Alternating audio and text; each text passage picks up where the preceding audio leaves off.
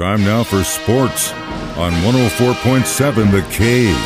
Here's Ned Reynolds. Mike, the intern, Ned Reynolds, back in the studio on a Tuesday morning. So, correct me if I'm wrong, but the Chiefs technically take the day off after a game. But, and I would think that would be the case, maybe not because they're playing Thursday, but I got a notification that Travis Kelce did not practice yesterday. So, did they even practice? No, that's the that's the humorous part about it. They go back on the field today, and here's the this will be the telltale day as to whether or not Kelce is is ready to play again. Uh, even if they had practiced, that was the key. The media said, "Well, what if they? What if the Chiefs had gone out and, and practiced today?" And the answer from the sources inside was he would not have practiced. Well, that indicates that sure, there's probably a little bit of soreness. Andy Reid said as much, but the fact of the matter remains that he is probably a little banged up, a little sore. It's going to happen. But the fact of the matter remains he should be able to play on Thursday against the Denver Broncos if, in fact, they want to take a chance. The, the Chiefs are a 10.5 point favorite in that game, Mike, and Denver is just simply not a very good football team. So maybe, maybe not. We'll see what happens. But if he's back on the practice field today, I think all is good. Yeah, say what you want about the donkeys, but nothing is more dangerous than a wounded, angry animal. So just watch out. You never know what can happen. Uh, but yes, the Chiefs play Thursday. Hopefully, uh, Big Kels is back out on the field, and Mr. Pfizer can help us do what we got to do Thursday night football. All right, Big Twelve. It's gonna have some uh, new guys in Well, there. this is this is rather interesting because they've already added, of course, four more teams for next year, including Coach Prime and the Colorado Golden Buffs. They're coming back into the Big 12 again, and that starts next year. This by next year, I'm talking about 2024, 25. But there's another team that may be involved. And the conversations have been going on between Brett Yormark, who is the commissioner and a very aggressive commissioner of the Big 12, and a college in question. And that college in question is Gonzaga out of Spokane, Washington. Now, Gonzaga doesn't play football.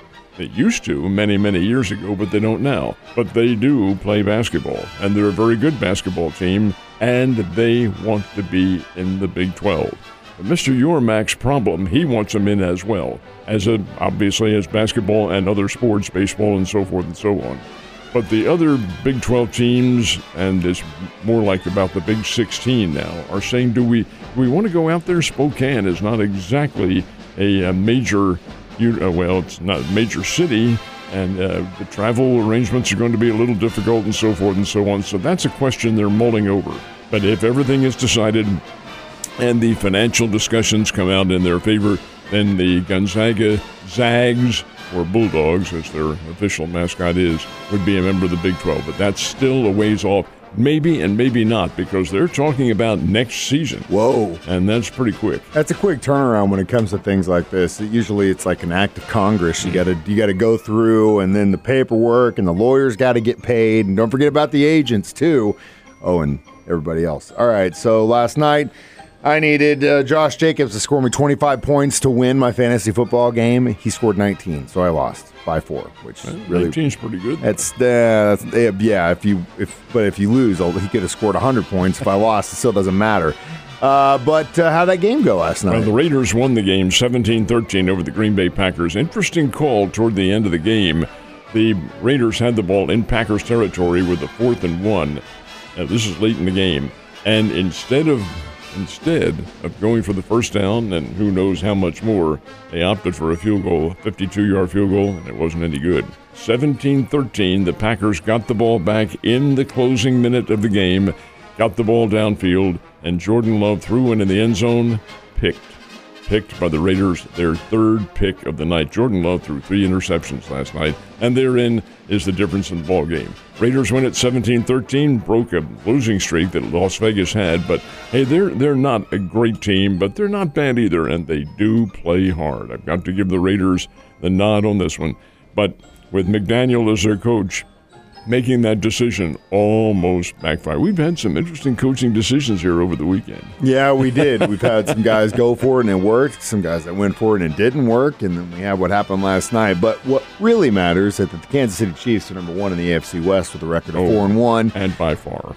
So far, so good, and uh, definitely can pad that if they win in Kansas City on Thursday. They wouldn't let me go any longer without talking baseball. The playoffs happening right now. National League teams got all the action yesterday because American League was off. Who are the winners? Atlanta had to win. They would not stand a chance, in my opinion, going into Philadelphia down two to nothing. Philadelphia won the first game.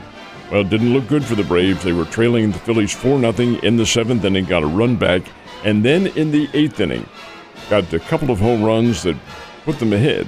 And it was a big one that put them ahead five to four in the ball game. Big rally, five unanswered runs against Philadelphia. But were the Phillies done?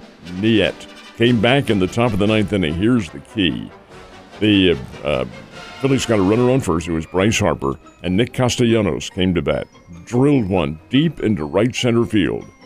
Hey, this looked like extra bases. You cannot fault Harper for doing what he did. He took off, put his head down, and he's rounding second and so forth. The center fielder, Michael Harris, made a great catch up against the wall, slammed into the wall, turned around, threw the ball in, game ending double play. Just like that. Harper couldn't get back to first in time to tag up. Great play, great defense. That is baseball, and that's what it's all about. Atlanta wins 5 to 4, so the series is tied at a game apiece. They go to Philadelphia for two games, Wednesday and Thursday. They'll play back to back in this one. It's the way that Major League Baseball has this scheduled to make it even up and to have the schedule running the way they want it for television. This is wacko as heck, but be that as it may, they'll play tomorrow and Thursday in Philadelphia. That'll be tough. At least win two games, they win the series. Arizona Diamondbacks and the Dodgers, different story.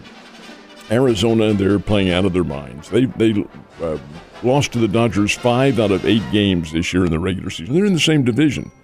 Arizona comes out, scores three runs in the first inning off Bobby Miller, a rookie who can throw the ball 100 miles an hour, but the Diamondbacks had it going for them.